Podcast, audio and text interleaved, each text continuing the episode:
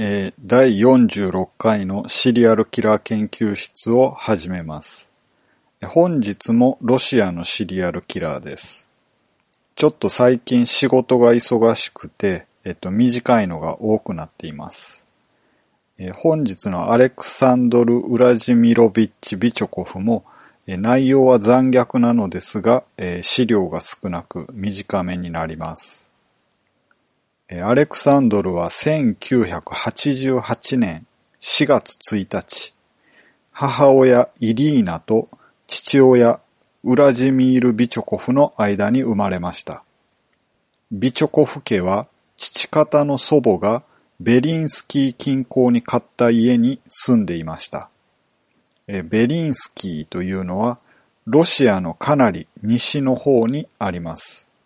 モスクワの少し南東右下のあたりにあります。アレクサンドルが生まれて2年後に弟のセルゲイが生まれました。イリーナは幼い頃から子供たちに家庭菜園の仕事をさせていました。さらに二人は近所の人たちによってお金を稼ぐために金属くず集めを強制されて無理やり働かされていました。お金を持たずに家に帰ると父親に殴られました。兄弟二人は些細な盗みを働いて何度か捕まりましたが、盗もうとした相手、つまり被害者に同情されているような状態でした。アレクサンドルの両親は共にアルコール依存症で40歳の時に父親のウラジミールは首を吊って自殺しました。近所の人によると父親のウラジミール・ビチョコフのアルコール依存症と自殺の原因は妻の浮気ではないかと言われています。2000年代後半、弟のセルゲイはひどく殴られて走っている車から放り出されて脳に怪我を負いました。アレクサンドルは弟の看病をするために大学を退学しなければなりませんでした。セルゲイは一命を取り留めましたが、最終的には障害者になってしまいました。2009年9月17日、アレクサンドル・ビチョコフは地元の居酒屋で知り合った60歳のイエフゲニー・ジドコフを初めて殺害しました。ジドコフはベリンスキー地区の公文書館で年金を受け取るための書類に記入するために帰ってきていました。アレクサンドルはジドコフに一晩自宅に泊めてあげてもいいよと言いました。二人が家に帰ってジドコフ老人が眠りについたとき、アレクサンドルは彼を刺し殺して死体をバラバラにしました。アレクサンドルは自分のことをランボーと名乗っていました。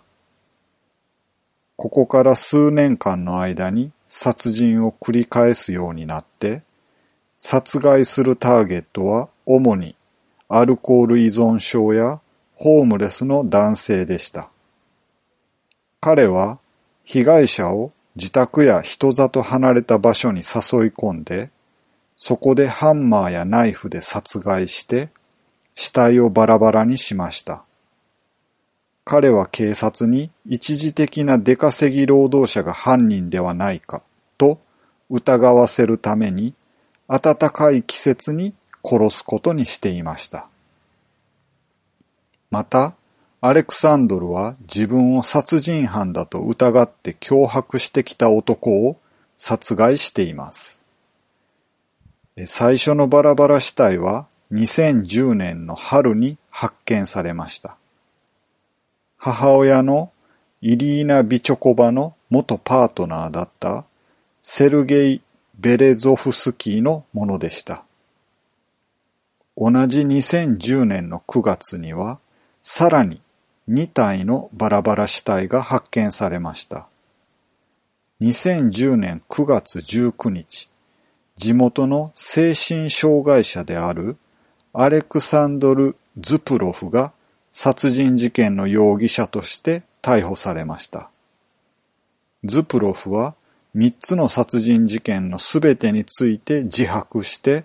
3つの殺人事件すべてで有罪となって精神病院に送られました。2012年1月21日の夜、アレクサンドル・ビチョコフは金物店に押し入って3本のナイフと総額9908ロシアルーブル当時のお金にすると約315ドルの現金を盗んで数日後に逮捕されました。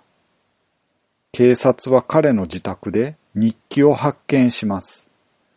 その中には一匹狼と名乗っているアレクサンドルが11人の殺人を犯したと書いてありました。日記にはガールフレンドに追い出されたことがきっかけで殺人を始めたと書かれていました。アレクサンドルは警察の尋問を受けて犠牲者の肝臓や心臓、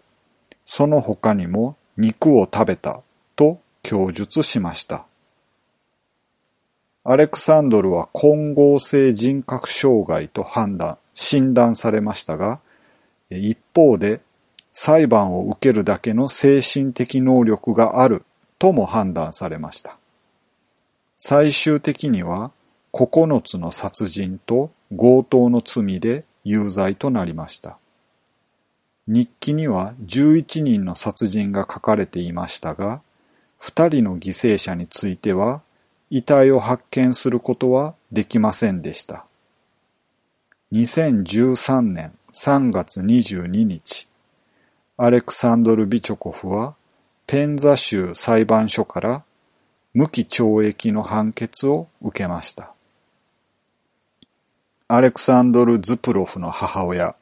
リュボフ・ズプロバは当時のロシア内務大臣だったラシッド・ヌルガリエフに息子の事件の見直しを求める請願書を提出していました。アレクサンドル・ビチョコフの判決が下って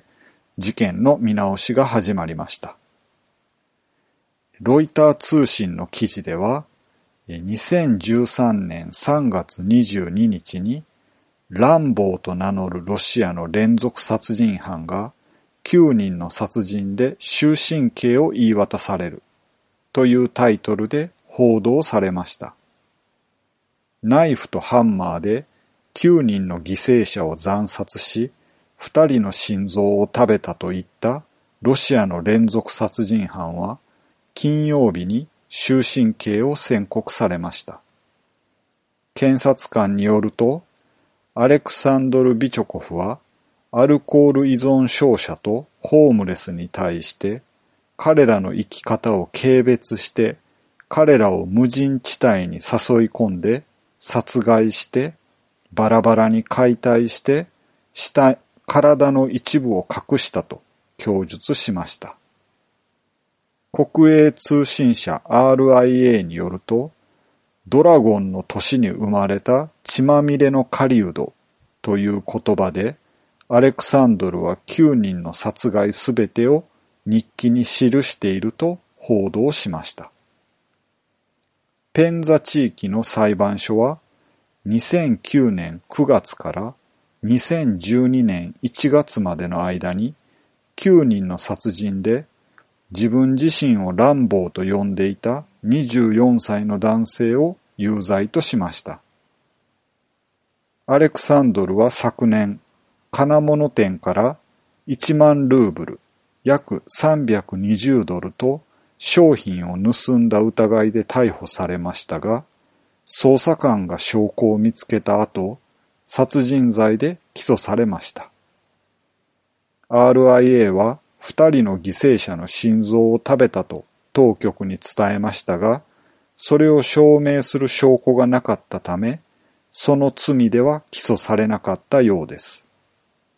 えー、続いて、あ、今のが、えっと、ロイターの記事になります。で、続いて、えー、2012年3月27日のハフィントンポストでは、えー、アレクサンドル・ビチョコフ、ロシアのカニバリズム連続殺人犯、警察に自白という記事が載りました。ロシアの警察は心臓と肝臓を食べる前に少なくとも6人を殺害したことを認めた男性を逮捕したとメディアに言いました。カニバリズム連続殺人犯と呼ばれるアレクサンドル・ビチョコフは彼の犯罪日記にガールフレンドから弱虫と言われて追い出された後殺人を始めたと書いていました。23歳のアレクサンドル容疑者は万引きで逮捕されましたが、モスクワの南東約 630km の町、ベリンスキーの裏庭に遺体を埋めたと警察に伝えた事件を担当した調査委員会の報道官の女性はロイター通信に話しました。報道官の女性は6人の遺体がそこに埋葬されているのが発見されたと言い、えー、死者数はさらに多いかもしれないと付け加えました。彼女は捜査官がメディアの報道を調べていて、アレクサンドル容疑者が犠牲者の肝臓と心臓を切り取って食べたとも言いました。彼の日記の一部がロシアのメディアに漏れました。彼はガールフレンドによって部屋から追い出されて、日記には次のように書かれていました。彼女は私が狼ではなく弱虫だと言った。私は彼女に見せます。多分彼女は文句を言うのをやめて、私が一匹狼であることを理解するでしょう。新聞デイリー・イズベスチアには、アレクサンドルが犠牲者の体の一部を食べたという裁判資料が引用されました。いくつかの事件で共食いの証拠が見られたと書かれていました。2007年、48人を殺害したとして有罪判決を受けたロシアの連続殺人犯が無期懲役になりました。アレクサンドル・ピチュシキンは後悔はないと自慢して、殺害は恋に落ちるようなものだと言いました。ピチュシキンはロシアのメディアによってチェス版の殺人者と呼ばれました。彼はチェスボードのマスに一人ずつ、全部で64人を殺害する計画だったといった殺人鬼でした。以上がハフィントンポストの記事になります。最後にチェスボードキラーのピチュシキンが引用されています。え、シリアルキラー研究室の第31回で紹介していますので、え、聞き返してみてください。え、以上でアレクサンドル・ビチョコフの研究発表を終わります。